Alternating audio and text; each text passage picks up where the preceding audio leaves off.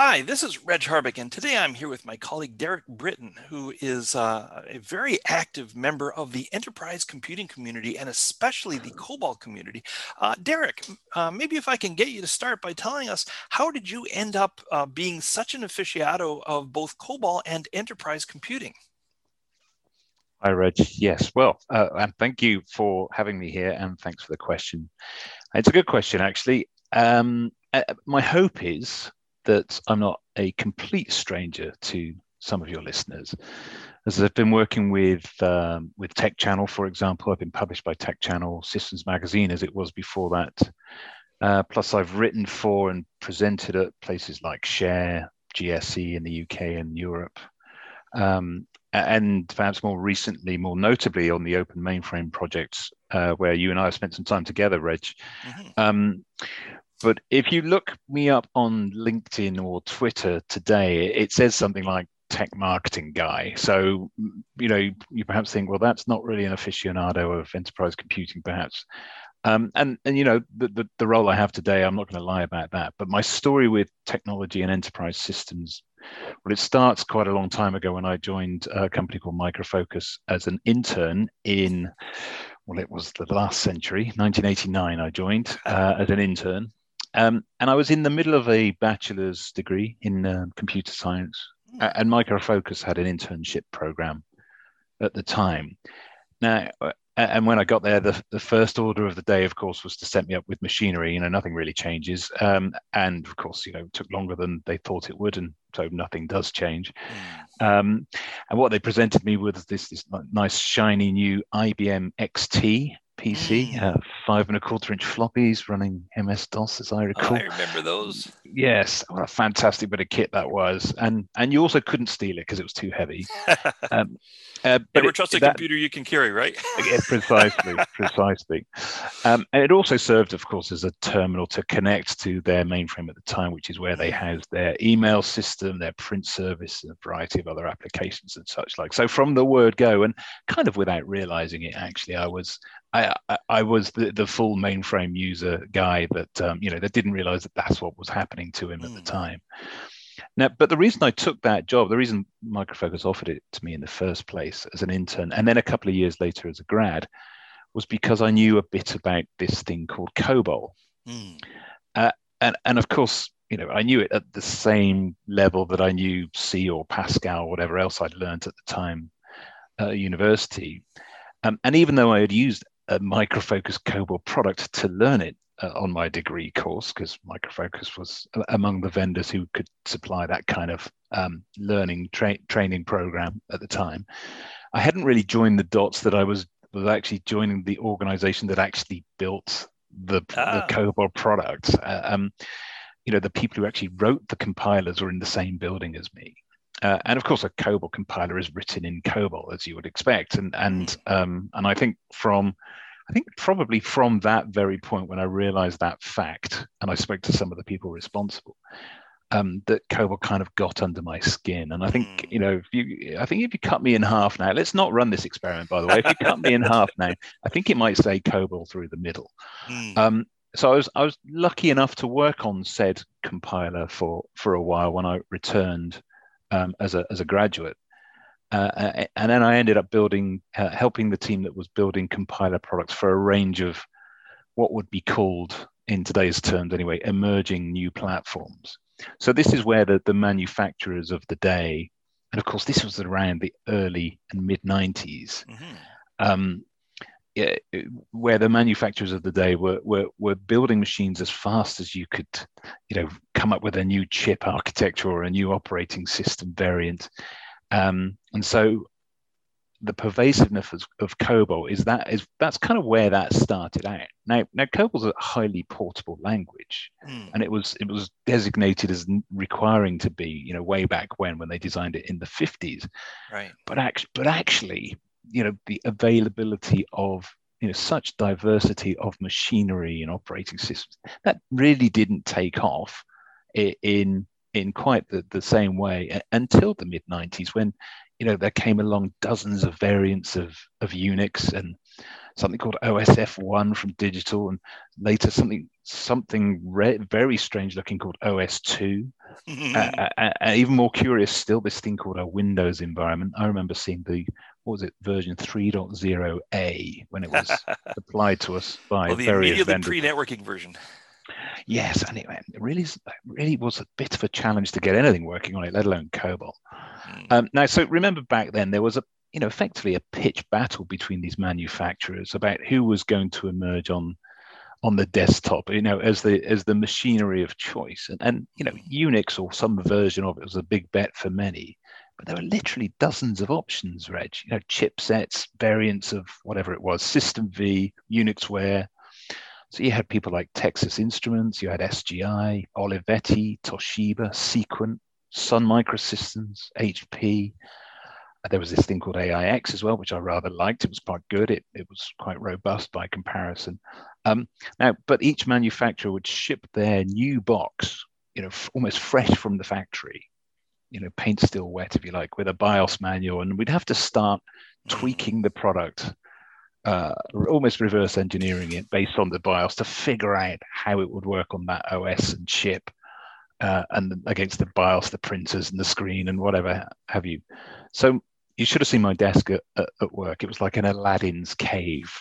I mean, you couldn't find me, but you could find a lot of machinery. Um, and it was, you know, from all over the world, from Europe, US, and Japan. And, and as you could probably gather from the way I'm describing it, it was you know, they were halcyon days. It was a very exciting time for the IT world in general, mm-hmm. but just for making what was already a very established technology available on as broad array of machinery as the market was demanding at the time. Mm-hmm. So, uh, sort of that's how it all started out, and that's what Micro Focus, that's what its business was back then, building portable COBOL products that worked across all these environments. And it's so interesting. interesting uh, yeah, I guess we're both agreed that's interesting.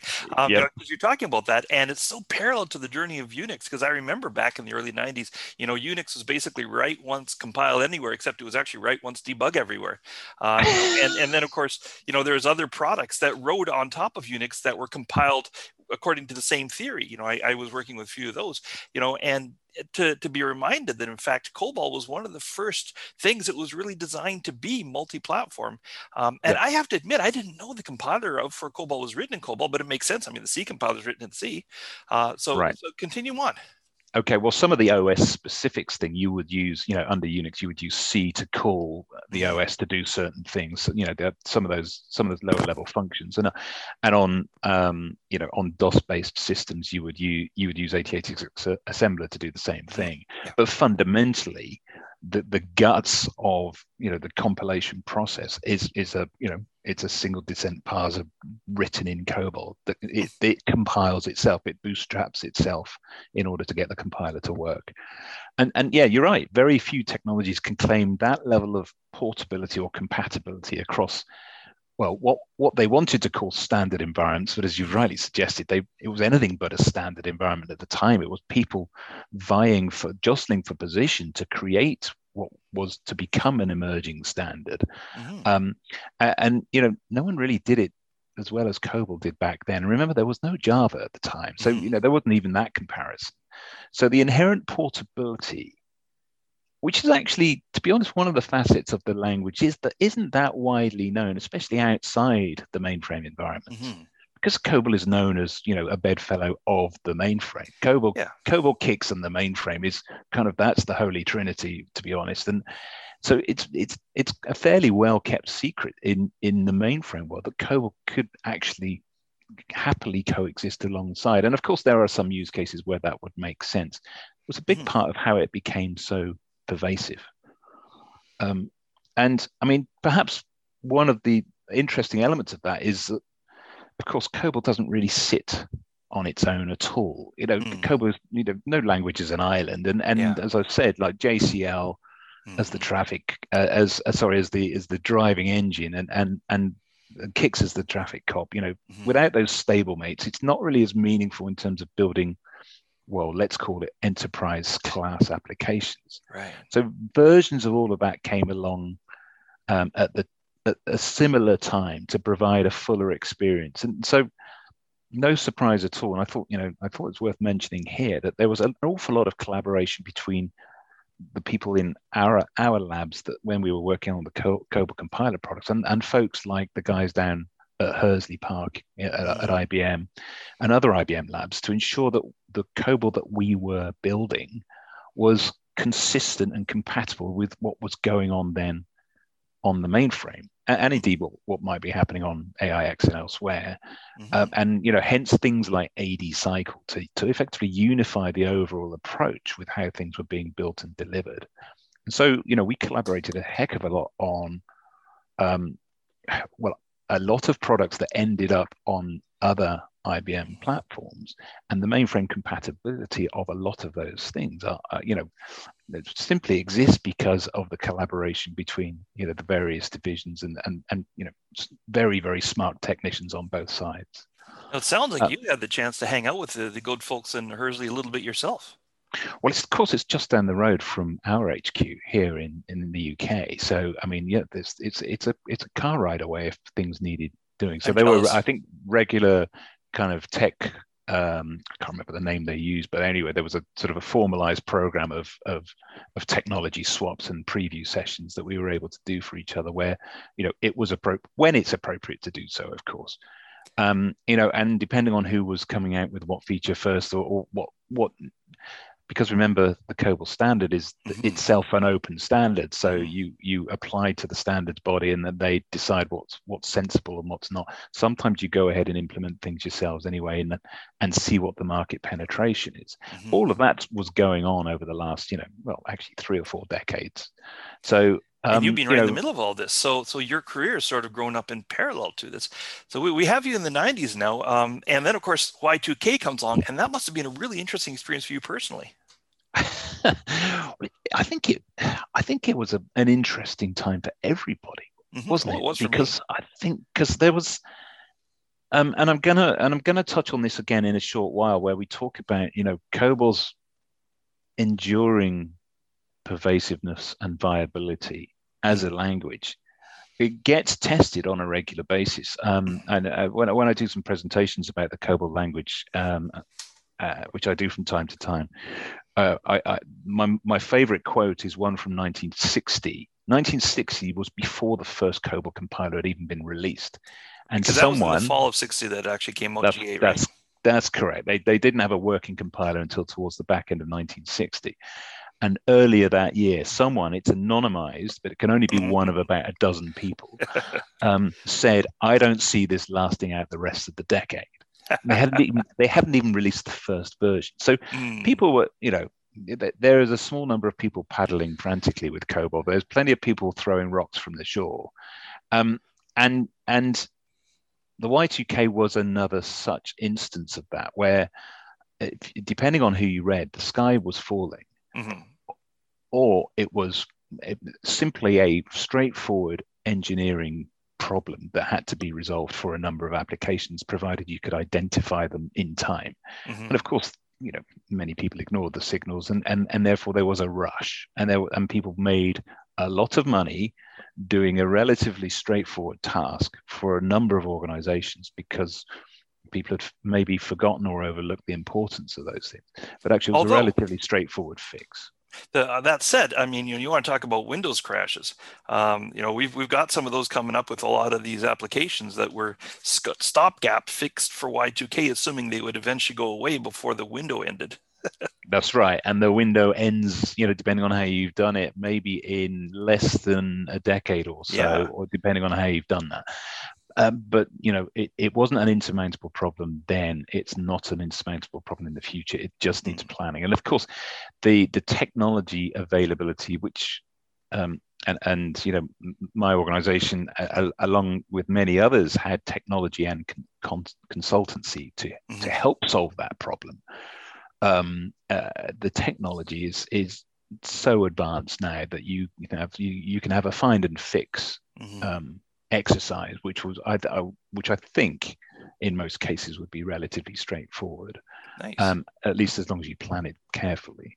So I guess fast forward beyond the Y2 because it because it was exciting, but it was somewhat anomalous. Everyone made a ton of money for a short mm. space of time, and then actually from the Y2 from 2001 2002 onwards, a lot of people did look around because of course that was the time of you know the new dawn of e-commerce and everyone was getting fairly excited about the internet and finally people were figuring out that you could actually do do quite a lot of these things using your internet connection in a way that perhaps perhaps only the mainframe world had really understood in terms of mm. connectivity you know the rest of the the rest of the technical world was catching up with that so fast forward a few years beyond that micro focus then says well we need to be looking at um, you know more seriously what some of these COBOL applications are, are, are needing to do in the future.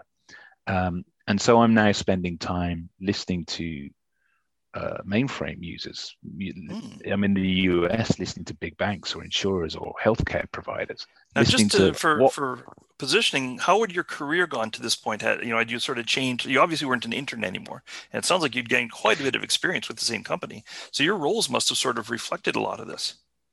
Yeah, so I'd moved out of a purely technical role at this stage into um, what's turned um, certainly where I work as product management. So it's kind of looking after the product, the product owner, if you like, in today's terms, um, without actually having to write the code. I think there's mm. there's certainly a, a, a, reasonable number of people at Micro Focus are very happy that I moved out of coding.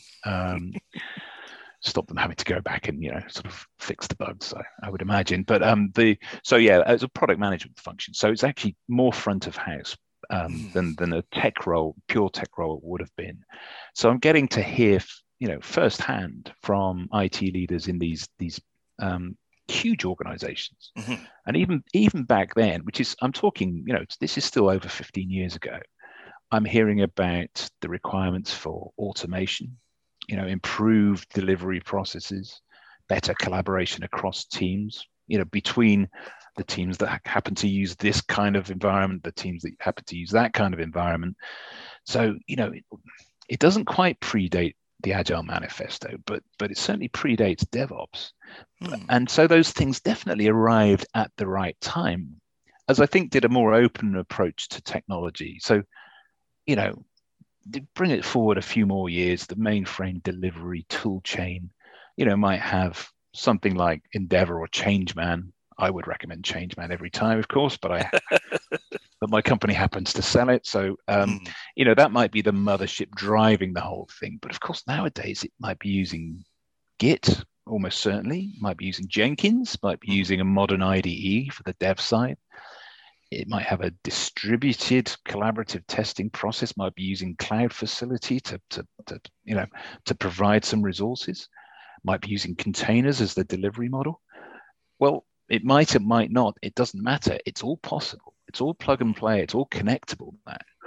And it's all adding value quickly to what are core cherished critical systems that are still being delivered to the mainframe.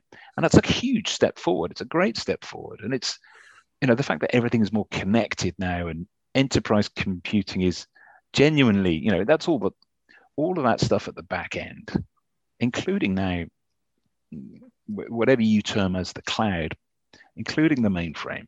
So yes, I'm lucky enough to be able to spend time I think in the modern era, talking about the fulfillment of a number of requirements that you know clients have been having for years, if not decades, Reg. You know, none of these problems were new when I heard them. Um, this wasn't a eureka moment in 2005. This has been, you know, the, the desire to deliver more with the resources that you had, the skills that you had, and the mm. applications you were working on. That's been a constant need and and oh, that yeah. need is being largely fulfilled by the the advances of certainly the last decade and i mean i'm constantly astonished by the range of and the scale of the cobol applications that continue to be built and delivered mm-hmm. and the mm-hmm. things that they are doing um, but if i can give you an example of that the, the most enduring statement to me that i think i heard during that period and I, I, I kind of remember it like it was yesterday simply because um, because of the person in question. It's one IT director who he put me very straight on something. You'll like this. I asked him about his plans for, and I used the, uh, it's exactly the words I use for his legacy systems. and he threw me what what could only be described as a fairly withering glance, and and he said very quietly, very quietly, and not very loudly, which is obviously the worst kind. Mm. He said, "Derek, these are not my legacy systems; they are our are our core business." So, and when you consider the value of these applications, it helps, you know, helps you get a very clear level of expectation for how to treat them in terms of skills, in terms of investment, and in terms of attitude to mm-hmm. change. Mm. And I think that was the moment I think I truly realized the profound and enduring value of COBOL technology and how vital it was to some of these mm-hmm. organizations. So that throwaway statement about COBOL powering the economy, if you like, and everyone uses it sort of, we liberally sprinkle around statements about COBOL being, you know, the bedrock of the economy. Well, at that time, you know, that client was using COBOL to process, and I late I checked this later on, and they were adamant they were using COBOL systems to process a third of the country's entire healthcare healthcare wow. claims. Wow. So you know you don't you don't really want to try and count up how many that is on a given day, but I mean this is a huge, huge um, IT undertaking, and they were mm. using COBOL to drive that.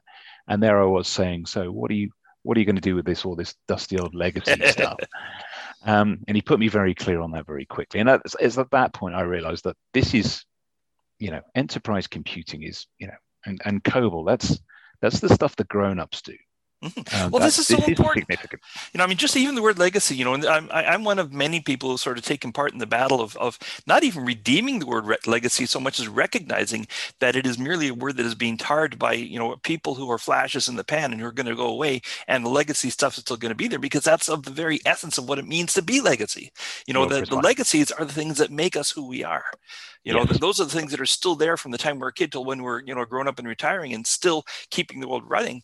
And COBOL and, and you know, that type of enterprise computing have really become a legacy in, in a way that, you know, computing is such a new thing. And yet we already have legacies and COBOL is one of them.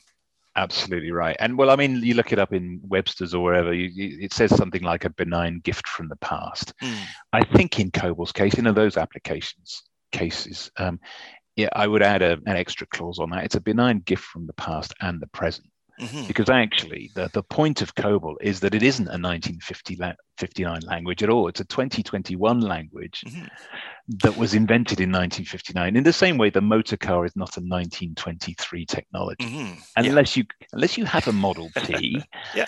and no one does. You know, it's a 2021 technology. It's it's how much investment you choose to continue to make that dictates its continued viability you could say it's the present from the past. It, it is, and and I knew I could rely on you to come up with a pithy online.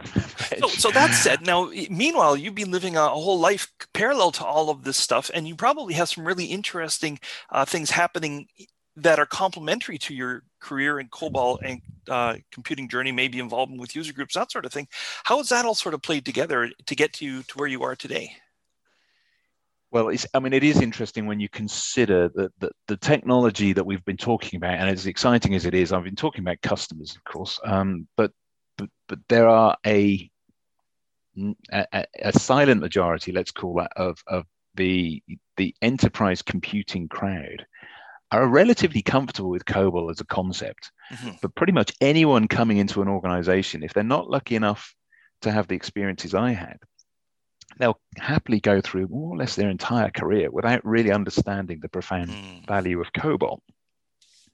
So the importance of reminding uh, organizations or, or communities or, or, or, or any other stakeholder of that enduring importance is very clear and but i'm only this is this is the benefit of hindsight i'm afraid i'm looking back you know from 2021 backwards knowing that it was hugely important to have a community that understood and was evangelizing the value of COBOL.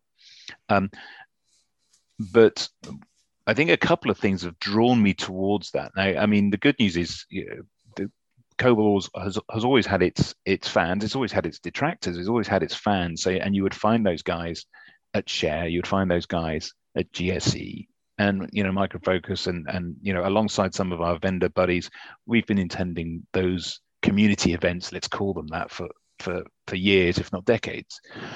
but actually, the thing that happened over the last couple of years, I think, which has brought it into sort of fairly sharp relief, is well, first of all, the anniversary of COBOL's um, 60th birthday of mm. Came up um, in 2019. I marked the anniversary of September when they came up with the name. Um, which is it was the only thing they actually could agree on in that particular month. So I mean, I think that, that that's the one we stuck with. So you know, we in in marking that that um, 60th anniversary, I wrote a white paper to mark the occasion, and and I, spoke at Share that year with uh, and, I, and, I, and I wheeled in Tom Ross, Captain COBOL of IBM, mm. uh, to to help me with that. Um, uh, possibly uh, possibly the highlight of my career until today. That is, of course, I got a slot on on. Uh, that's what that's what it says to say here on a, this cue card, anyway, Reg. Uh, um, I got a, I got a. got a slot on Frank and Jeff's terminal talk to talk mm. about uh, the COBOL anniversary. Dizzying heights, I know, as you can imagine. Um, Those are good, really good guys. Those terminal talk podcasts are excellent.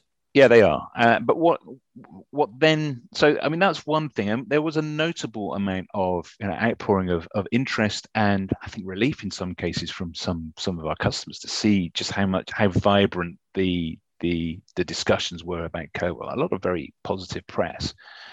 But then what you know, less than a year later, it, it what excited me then was the news stories around when various various IT leaders they can go unmentioned here um, talking about the, the, you know the the heart of the problem of, of, of why you know they couldn't process unemployment checks just for the sake of argument.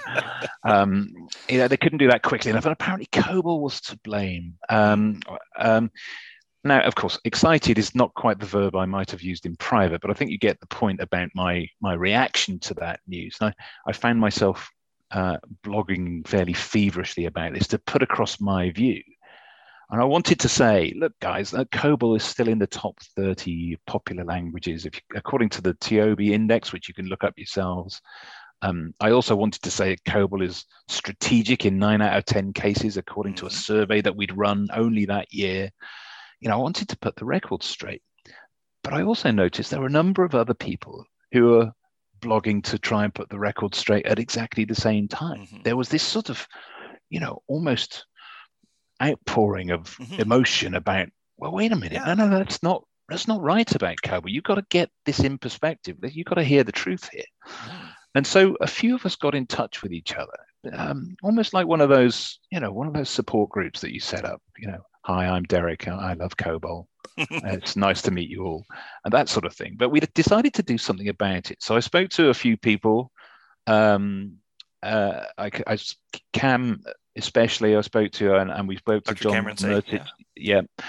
Uh, I spoke to John John at the Open Mainframe Project, John Mertic, yes. and I said, look, can we set something up here? I think there's enough of us that want to just get together and you know and tell a story here and to set the record straight on COBOL. John loved the idea immediately, mm. thought it was a great idea, and and you'll remember the idea, Reg, because you jumped right on in as well. And we've gotten a lot of support since. And in fact, that open mainframe project's support of COBOL has, has proven to be a, a fresh impetus, I'd say, in mm-hmm. terms of getting attention, getting that community re energized um, and re engage, which is absolutely great for the language, but good for the community at large as well. Um, so I think, you know, looking ahead, if you consider those couple of things, the anniversary, the shall we say the you know the the naysayers that caused that that sort of backlash uh, and the, the generation of the new community spirit i think as well as you know being a, a micro focus employee which i still am as but as a member of the omp both of those roles kind of together allow me to continue to tell that story of COBOL through through social media through share through omp itself through GSE and elsewhere through tech channel of course mm-hmm. um, because for me, core enterprise systems need enterprise class technology to last. Mm-hmm. And COBOL is a key ingredient in building robust enterprise technology systems. You know, it's a key part of that stack. It's portable, it's good for business, it's pervasive, it's very easy to learn. It's why I fell in love with it in the first place because I could get it far far more easily than I could get C. um, and it's constantly being updated. So it's kind of the best in the business. That's another mm-hmm. pithy one-liner you can use there. Um, yeah, uh, you could almost call it the Rolls-Royce, or perhaps more accurately, Bentley of computing programming languages. Well, I think B B for Bentley makes a lot more sense, doesn't it? So we can go with that. Yeah, I, I think Bentley will be, Bentley will be delighted. Great. Hey, any closing thoughts, uh, or or uh, maybe a vision for the future of enterprise computing in COBOL? Well, I mean, given what I've just said, you know, I'm talking about a you know an ups an uptick of interest and usage um, and usefulness and viability and understanding and appreciation and all of those exciting, happy things going to happen in the future. Um, I think what we have to just you know just do a check on is whether or not that's true, whether that's just you know just Derek's you know um, you know um, what would you call it triumph of hope over expectation, um, or whether indeed we're just on a downslope with COBOL. And our worries, that quiet belief, you know, born out of that mm. ignorance. People don't understand it, so they just assume it's going away, that it's being phased out. Well, we, and I, by we, I mean the Open Mainframe Project, but the COBOL community at large, we want to know the truth. Mm-hmm. We really want to know the truth, so we have a baseline, we have a level set so that we can actually tell the world once and for all exactly what are we talking about here. So we've surveyed the market we've asked a bunch of people, as many as we could, to get a sense of how much COBOL there is. And I'm not going to give anything away on on this podcast, but I, am sure people will want to tune in for the time that it gets revealed. And um, mm. why wouldn't you do it here, Reg? I think it's a great idea. But I know the results are coming, and know, what I can say is it looks like it hasn't gone anywhere. It looks mm. like it's as much in use today as it ever was, or as it ever was being projected but also I think in terms of skills, not just how much there is, but how, many people there are. Um, I think it, there's a lot to do, a lot left to do to remind folk how useful it is and how easy it is to learn. Yeah. So the OMP is building a, you know, and a number of organizations to help with that as well. Build, building a program of evangelism, but also training. And you have to remind those CIOs that COBOL is viable because it might not be their background. They might not already know, so they need reminding. And I know people like Misty Decker, who's also on our COBOL working group. You know, she's even talking to legislators about government initiatives around mm. legacy systems to make sure that training question is, you know, front and center for the future as well. So there's a lot of value out there. Reg is my final thought, but it's a lot of value that still needs to be measured and still needs to be explained. And I think we have to remind everyone of that. And I think that's, I still see that as my role in all of this um, to continue to bang the drum and to tell the story. And I think, you know, all joking aside, when I talk with the Terminal Talk guys at, at the COBOL 60 session I did, uh, was that 18 months ago or so, I said, you know what, guys, I'm so confident of this. Let's pencil time to talk again at the 70th anniversary. Mm-hmm. So, you know, and that's only eight years away, Reg. So yeah. shall we shall we pencil something in now? Well, pencil it in for 70, but you know, I'm really interested in our conversation for the 75th anniversary.